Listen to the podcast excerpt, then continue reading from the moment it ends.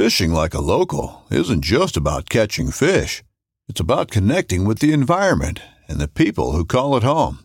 It's about hearing the stories and traditions that have been passed down for generations and sharing unforgettable moments with the people you meet along the way. Fishing like a local is having an experience that stays with you forever.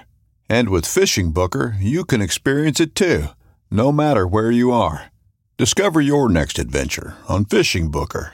This upcoming concert season will be all about the boots, and Tecovas is your stop for the best in Western style. Tecovas has seasonal and limited edition offerings this spring and summer, including men's and women's boots, apparel, hats, bags, and more. All Tecovas boots are made by hand in a time honored tradition with timeless styles that are always on trend. And Tecovas has first wear comfort with little to no break in period. It's hard to find this level of comfort paired with this level of style. Stop by your local Tecova store, have a complimentary drink or two, that's WCB style, and shop new styles. The smell of fresh leather and friendly staff are at your service. Many stores even have leather custom branding to make your boots truly personalized. And with regular live music and events, there's no in store experience like it. If you can't make it into a store, just visit tecovas.com. That's T E C O V A S.com. They offer free shipping on all boots, as well as free returns and exchanges, and ship right to your door. Go to tecovas.com and find your new favorite pair of boots today.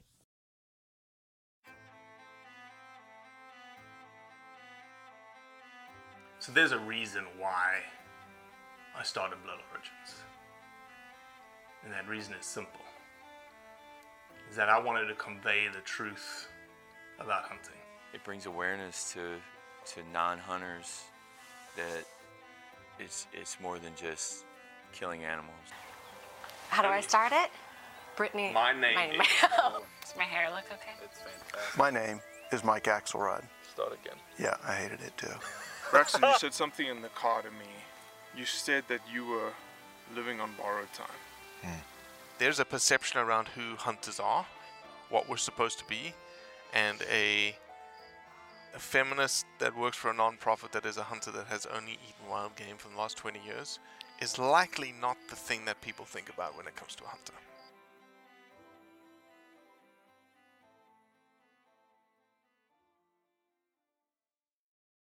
Greyling Merwe, I know him as Grey, has a fascinating background.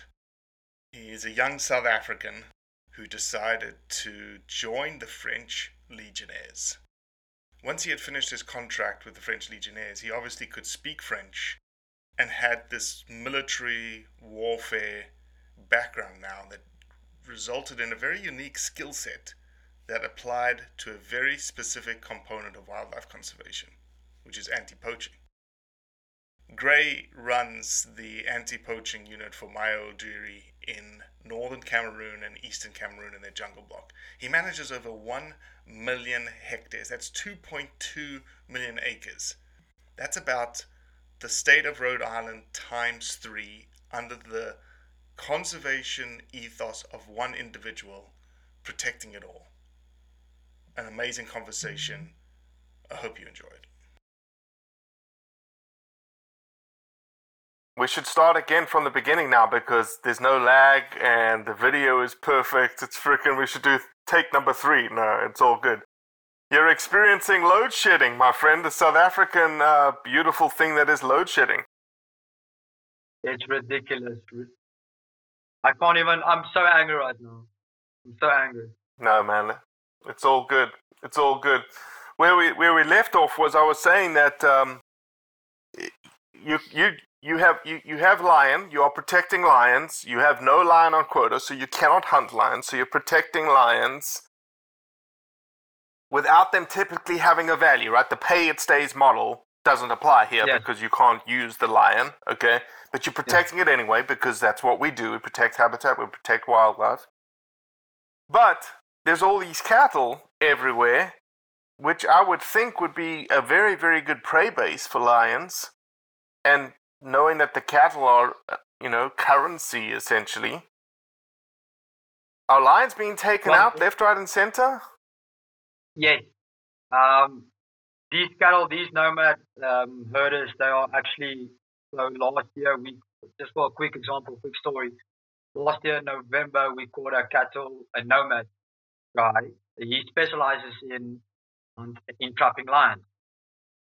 So he built his his lion traps, about five, six, seven of them, all of them spreading. They spread out in different sectors of, of the hunting concession.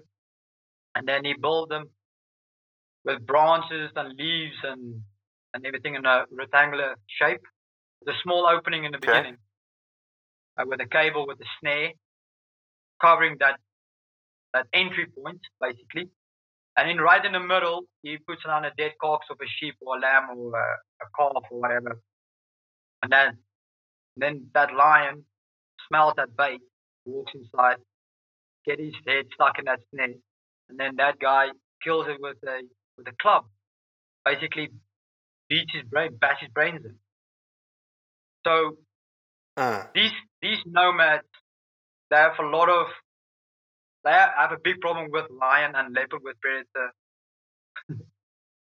um, around them because they move with a lot of cattle, a lot of sheep, and a lot of lamb and goats and everything, a lot of donkeys and everything. So it's easy prey for the lions. So when the lions, for example, catch a goat or whatever, they poison and then they poison these nomads. They poison that carcass. They put in poison into that carcass for those lions to come back Mm. and and eat that carcass again. So either way, we're losing lion and leopard. We're losing them. Even hyenas, we're losing them. Even jackal. Um, the predator population in Cameroon is so so scarce. Basically, there's just little pockets left of leopard and lion left in Cameroon because they're getting destroyed and poached out by these nomad people. Because they got no remorse. They don't they don't care if it's a female, male, cub. They kill everything and then they sell that they sell that meat and then they sell that skin. Because lion skin, very expensive. Leopard skin very expensive. Mm. So that's why Mm. the predators is very high on top of their list of animals. So, Greyling, one of the things that someone will say is the poachers that are coming in. Would you say, let me ask this question first. The poaching of meat, the poaching of animals on the ground with snare lines and whatnots, what percentage is the locals, like the villagers that are there permanently, versus the nomads? Okay, so so you get your nomads, right? And you get the villages, the village people around that's also poaching. They're also poaching. But they poach with they go for like antelope. They go for like little antelope like duikers or um what do you call it? Uh, the western kob or something like that. They move in with with firearms and then they shoot and then they move out. They shoot and move out. So like I can say the percentage between the two groups of poachers that we have is basically 50-50, but basically 50-50 about the two person because you it's two different poachers, two different types of poachers. So Mm-hmm. Mm-hmm. the nomad But are they doing the same? Are they? Are they? uh, yeah, but are they selling? Like, for instance, uh, okay, so you said 50-50. Yeah. Of the groups that are 50-50, which are they both poaching to then sell the meat to generate money, or is one using it more for sustenance and for protein and whatnot? Because here's the dichotomy, right? And I think you you experience it daily because you're there. How can you fault a guy for going to go get a, a, a duiker or a kob Mm. to feed his family? Especially if you're saying, I'm only hunting four months out of the year, five months out of the year, where you give meat in those four to five months. The rest of the months, like, you know, I, I, you're not giving me meat. I need to sustain my, I want to provide protein to my family. I'm not going to kill my cows or my goats or whatnots. Can you fault the, I, you know, it's, it's, it's a difficult scenario, right? Yeah, it's a very difficult scenario and everything. So, yeah, there is people that poach for food. A lot of them does that. There's a lot of people that they poach and then they sell that meat to the local population, and then they go buy booze or cigarettes or whatever, drugs or whatever with it, or more ammunition to go on a next hunt, basically. It's very difficult because I know it's a very poor country. The people are poor. Um, but there is types of categories, you understand? So if we get a guy like he shot a Western Kob, for example, and we caught him with the meat and the way that he he killed it, for example, okay, so he got a gun, it's unlicensed or whatsoever, we're gonna punish him on the unlicensed firearm. Not so much on the kob because that is a species that there's a lot of them. Understand? And then his sentence is not going to be that harsh. His sentence is going to be that harsh. But if he shoots like two of them with a water buck, with a buffalo, or two kobs, or three kobs, then his sentence is going to be a little bit more harsher. It's going to, so it's going to be, he, he's going to spend a little bit more time in prison if he's got like more than one antelope with him. You understand? Uh huh. Uh huh. Yeah, That's it's a difficult difficult, scenario very because it is. It's Yeah. difficult because you want, you know, these guys essentially are the locals. This is their land. You know, we're accused of coming in. Hunting concessions are accused of coming in and sort of uh, fortification type conservation, keep everyone out, isolate out. Um, and it's a slippery slope, right? You you want to be able, you know, you want the villagers to be able to hunt if they want to hunt. You want the villagers to be able to provide protein for themselves and their families, right? Yeah. And you also, but then you know when it starts getting to the point of bushmeat sales, that's where the sort of pendulum starts swinging, right? And that that becomes more of an economic endeavor and not a family sustenance endeavor and it starts that that becomes a very slippery slope to a point where then it's like oh it's full as you say full scale it goes from one kob to two kob to five kob to buffalo and whatnots right Exactly. Yeah, so that's why we need to we need to regulate that scenario. We need to regulate everything. But they understand also they can't go into that hunting area. They can't go in because there's small part of our hunting area that we gave to the population right next to our our hunting zone, you understand? So we gave that to them. So in that hunting zone in that little piece of area there is still animals left for them to hunt. So they can do their own hunting on, on the side. They don't need to come into our hunting concession. They know it, it is illegal to go into the hunting concession because they consider the hunting concession like the like the national park, basically. They know exactly they can't go in there. But there is still animals moving outside the hunting concession, moving into their territory that we gave to them to do their plantation, and their farming, and everything. There's still animals moving there. Uh-huh. and I've got no authority to stop him there. So if he if he snares a a small duiker or a kob or whatever, that that's for him. But don't do it in the hunting concession. Don't do it Uh-huh. because we employ the people from the local villages around each hunting concession. We employ them. We give them job. We give them food. We give them clothing. We give them salaries. We give them everything what they need. They just need to do the job. So they don't need to come and, and poach or, or whatever. There's a lot of poachers that I've caught that are that are apprehended, and then I'm like, listen, here, bud, do you wanna do you wanna come and work for me? Do you wanna come and do anti-poaching? Because he knows the bush, he knows the animals, he knows how a poacher thinks. So I give him like another chance, like a second or third chance Uh-huh. to come back and do Uh-huh. the right thing. You understand? Uh-huh.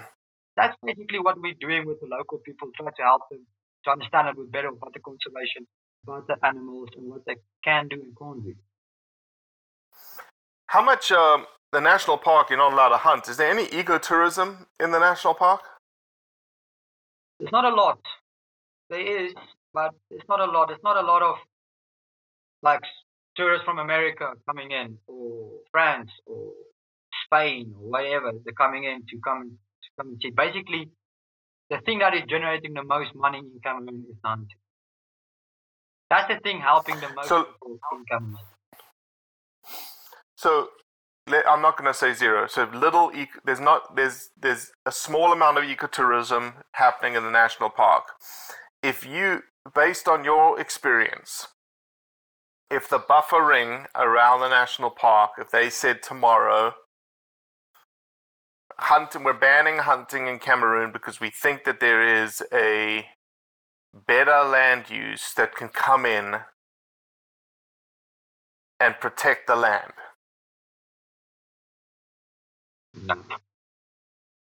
No. But I don't think that will be the best thing because if I'm a tourist, for example, I go to a country, I want to go and see animals. I want to be comfortable, you understand? I want to be comfortable with comfortable roads and comfortable cars and everything. I want to, I want to live comfortable, you understand? It's, it's not, don't get me wrong, it's not like I'm saying, yeah, the national parks, their accommodation is not up to standard. It's very nice, it's very beautiful, it's, it's perfect actually. Understand? But just the way, the way to get into Cameroon, for example, Cameroon is very difficult as a tourist.